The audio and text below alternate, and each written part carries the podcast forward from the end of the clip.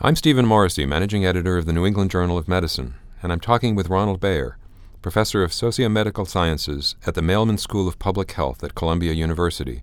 Dr. Bayer has co authored a perspective article on the recent appeals court ruling that requiring graphic warning labels on cigarette packages infringes tobacco companies' First Amendment rights. Dr. Bayer, to start with some background, what do we know about the best ways to get smokers to quit or to keep people from starting to smoke in the first place? And how do these warning messages fit into that picture? You know, we've been involved in trying to get people to give up cigarettes and to stop smoking now for it's almost half a century. In the beginning, uh, the strategy was fairly straightforward: warn people, tell people they don't know. And for for some, at a certain moment in our history, uh, those uh, warnings warning cigarettes may be dangerous to your health, warnings from doctors, uh, all of that worked. It worked to a certain extent, but then it became very clear that that was not enough. And more recently, we've learned that uh, increasing the price of cigarettes through taxes uh, has a huge impact, and there's huge variability in the United States about whether these t- whether uh, excise taxes are used for that purpose. We've learned that restricting uh, the places where people can smoke actually not only protects non-smokers against side stream smoke, but uh, makes it more difficult for smokers to smoke, and some of them basically say it's too much trouble, or I don't have enough time in the day to keep going out to smoke. So restricting places where people smoke, uh, taxing cigarettes, uh, and now, most recently, efforts to completely transform the public image of cigarettes and cigarette packages has emerged globally as a central feature. The United States has really been behind the curve on this issue. Many, many countries have decided to repackage cigarettes in a way that the package becomes an anti smoking billboard. And I think we have to understand what's going on in the United States and before our courts now as part of, of really a global effort to confront the problem of smoking. In that regard, most of the graphic labels that the FDA chose don't seem nearly as graphic as some of those used in other countries. How did we end up with the particular labels that we're looking at now? I imagine there was a combination of the FDA trying to figure out uh, how far they could push in, in in what was overall a very ambitious piece of anti tobacco legislation. And once they came up with 36 possibilities, uh, they posted them, and they they actually uh, commissioned some research to uh, look at the question of which images enhanced or whether images enhanced the strength of merely text message warnings. Uh, they reviewed the uh, research from Canada, from Australia, uh, they received more than a thousand public comments on their postings from the tobacco industry, from science, from uh, anti-tobacco researchers, uh, from public health organizations, and at the end of the day, they chose uh, these nine. Now, it's interesting that you refer to them as not being as graphic. Uh, as uh, as what other countries have adopted, because the from the perspective of the industry and its political allies, these images, which the FDA is proposing to use, really are designed to uh, turn cigarette packs into a revolting commercial product.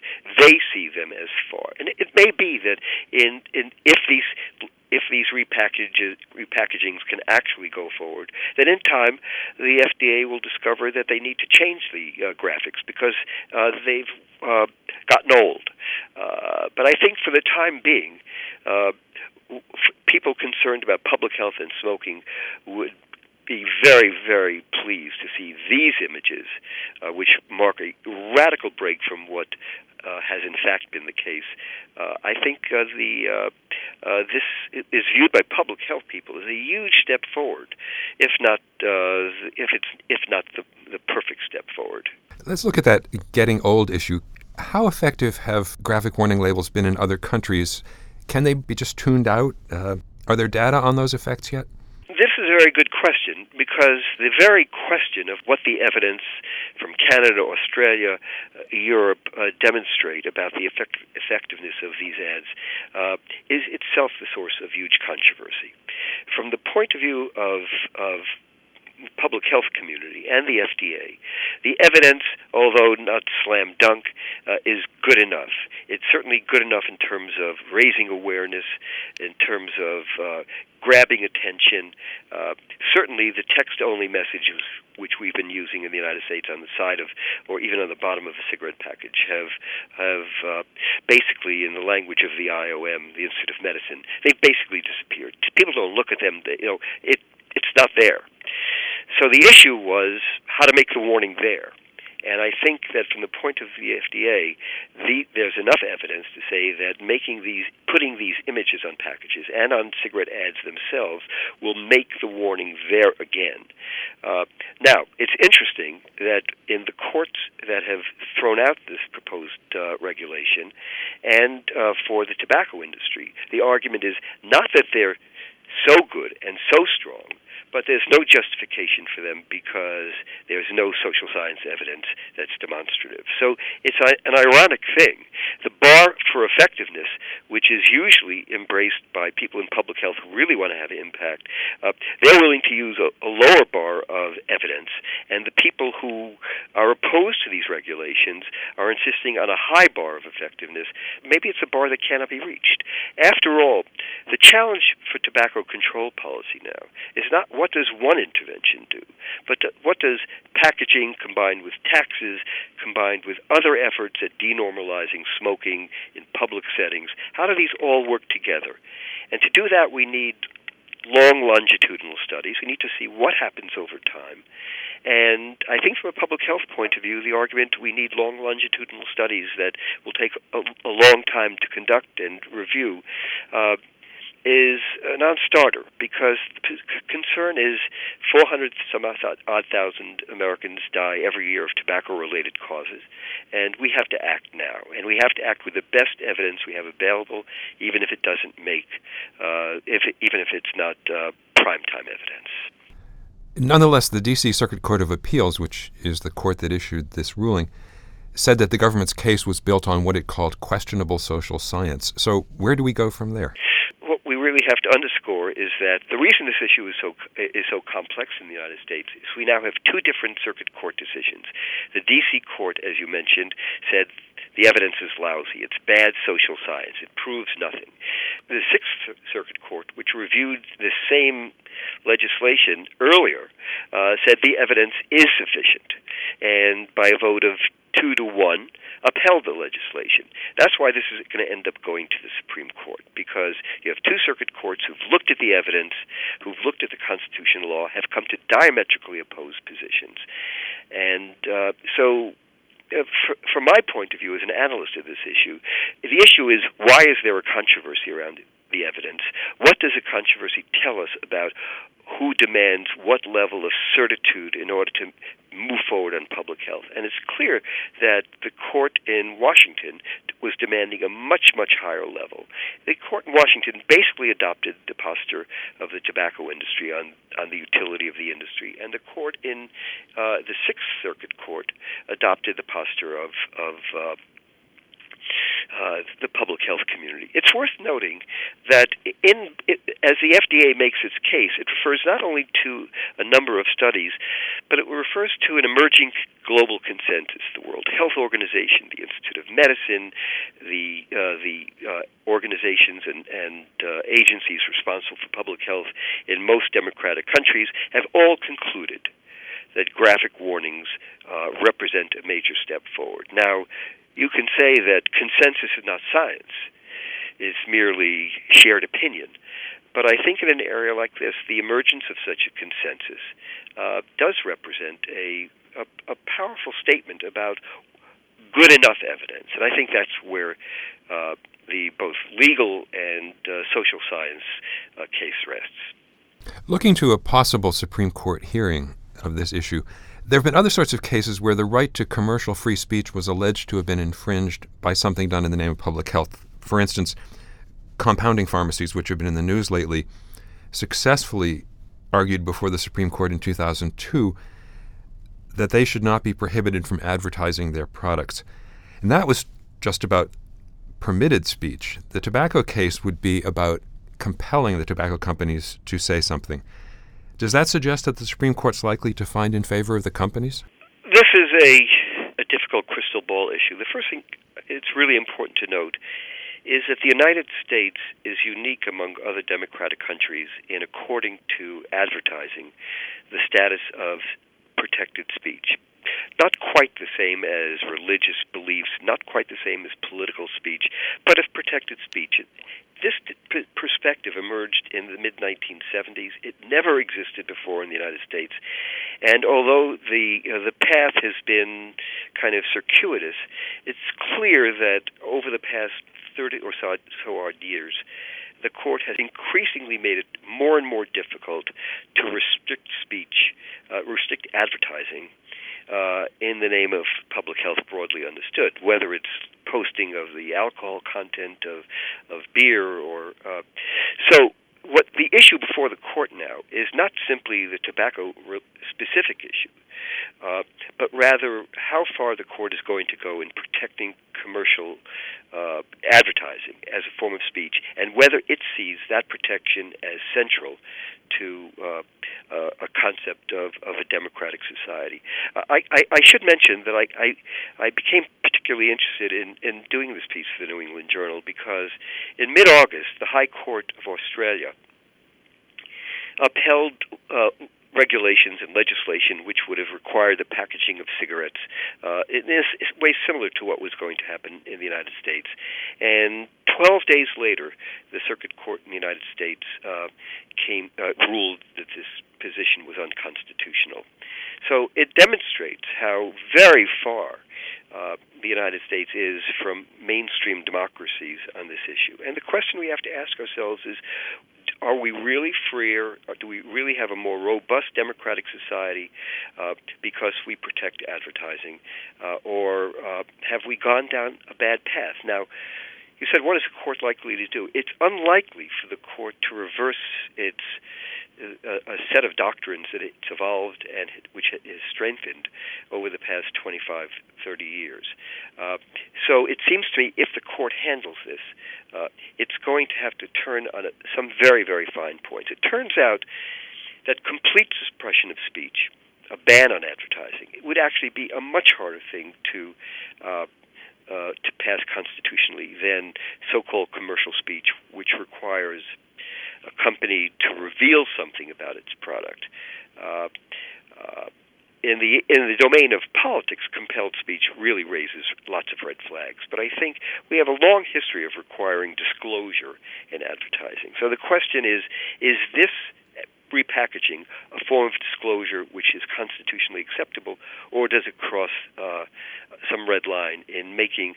Uh, interestingly, the uh, uh, the court in, ter- uh, throwing this decision, this regulation out, said we are basically making the tobacco industry on its own dime turn every cigarette package into an anti-smoking billboard, uh, and uh, I think that's true.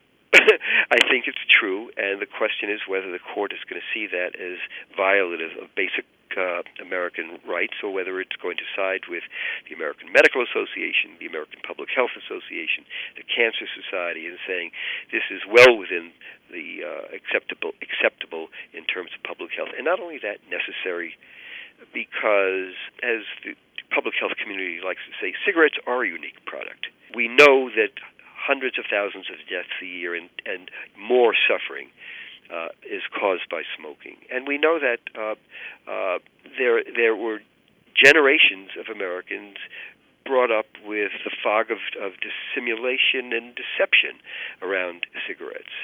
So the position of the public health community is we have to break through all of that. And the way to break through all of that is to use bold images. Um, I wouldn't I, I wouldn't uh, ask Nate Silver to help me to decide this case. I mean, help me decide what how the court is going to go. The court is very, very divided on it, and I think uh, it's going to be a signal case in the history of American public health when the court does confront this issue. What do you think it would take to change the assumptions, the judicial assumptions, in these cases where commercial speech collides with public health? Uh, it will take uh, some new justices.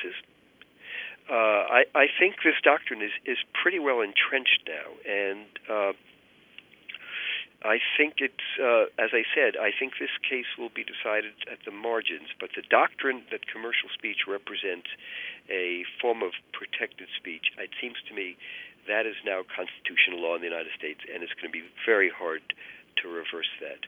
Maybe two or three new judges in the next uh, four years, uh, depending on their perspective, would would see this. Uh, I'm not sure. That's one other thing I, I did want to mention, and why, why it makes this repackaging issue uh, so central. Uh, over the past decade or so, people involved in public health and and uh, uh, the uh, effort to confront tobacco smoking, tobacco industry, have struck on something that is fairly new, and that is the notion of denormalizing smoking, turning smoking from something that is normative that everyone did. Look, when I was a when I was a college student uh, a long time ago, I walked into class, I smoked, my professor smoked. Uh, you would walk into a doctor's office, doctors smoked, patients smoked. That's changed dramatically over the past decade, and it's changed in part because of rules about where you can and can't smoke. But what has happened is that uh, there is, there's a growing body of evidence that shows that changing public norms, social norms around smoking, can have a huge impact on who begins to smoke, who chooses to give up smoking, and in some studies, denormalization and a kind of, of soft stigma around smoking has had an equal impact to raising taxes. Now, raising taxes has been about the most effective tool we have in public health to ris- to limit smoking behavior. So, what's now happening? It seems to me we're in the end game in a way of trying to change American social norms around smoking. Uh, some time ago, New York City, following many other communities, decided to ban smoking in parks and beaches. Uh, and when the Commissioner of Health defended this restriction, he said parents have a right to take their children to the beach or to a park and not see someone smoking. Now, that statement, without apology, about what we need to do to change the social norms, really, I think, is the context within which we have to see this effort to repackaging. This isn't a standalone move. This is part of a public health campaign to turn around the tide, the cultural norms, and a habit that only took uh, took hold within the, the last century, with enormous toll in in, in uh, suffering and death. And globally, of course, the issue is even is even greater. So I think the way we have to think about this issue and the significance of this issue of packaging is not simply as a, a tweaking, but rather as part of the armamentarium of the effort to denormalize uh, smoking in the name of public health. Let's look uh, a little more closely at the issue of taxes and, and that as part of the armamentarium. In another perspective article, Baumgardner and colleagues from the Congressional Budget Office describe the predicted health and financial effects of raising taxes on cigarettes. Where do you see taxes as fitting into this menu of approaches? I think it's central. There was a time uh, early on in the effort to control tobacco where the only justification for raising taxes was that uh, cigarette smoking produced a negative social cost, and each cigarette package should uh, bear the full weight. In technical economic language, it was uh, internalizing the social cost of, of smoking. Uh, only later did it become clear that when you raise the price of cigarettes, you had an impact on on smoking behavior. There was some question about this because nicotine actually is addictive, and the the question was if you raise the price of cigarettes, will uh, consumption go down, even though people have an addiction to nicotine? And the evidence became very, very strong. It's incontrovertible, I would say, that uh, raising taxes cuts smoking. Uh, when New York City, uh, under Mayor Bloomberg, raised the pack of cigarettes uh, by taxes a few years ago. A pack of cigarettes in New York somewhere between eleven and twelve dollars, uh, basically because of, of local taxes. He said the goal of this tax is to raise re- no revenue. The goal of this tax is to su- is to suppress uh, consumption. And the evidence is that it has had a very marked impact on smoking in New York. Uh, the the problem, of course, is that most taxes on cigarettes are local. So New York has among the highest taxes on cigarettes uh, in the country, and there are places in the country where the cigarette taxes are uh, less than less than a dollar a pack. Makes a huge difference. Some places you can buy cigarettes at four bucks, and in New York it's twelve dollars.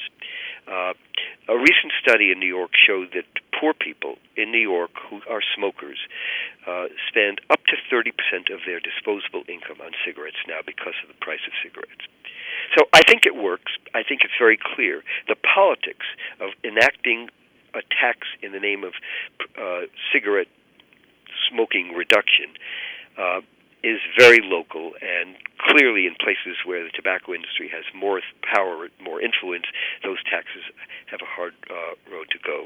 Now, of course, one of the things that might happen, given the fiscal crisis the United States is facing, is that in the name of of closing the fiscal gap, cigarette taxes might be, uh, as a form of a sin tax, might be a uh, an acceptable thing that the Congress would would consider. Uh, it would kill, in a way, kill two birds with one stone. It would raise revenue, and it would uh, reduce smoking, and therefore have an impact on uh, the overall cost of the new health care scheme, which now pretty clearly is going to go into effect. Uh, the one thing that I think one has to consider when one thinks about taxes is these taxes are by definition regressive. They fall most heavily on people with least disposable income. That's true of all sales taxes. The social demography of smoking in the United States now is very, very uh, skewed. People with more income, more education smoke less. People with less education, less income smoke more. So raising cigarette taxes uh, and we have to be clear about this. Raising cigarette taxes in the name of, of fiscal uh, stability or in the name of public health, those taxes are going to fall most heavily on the poor.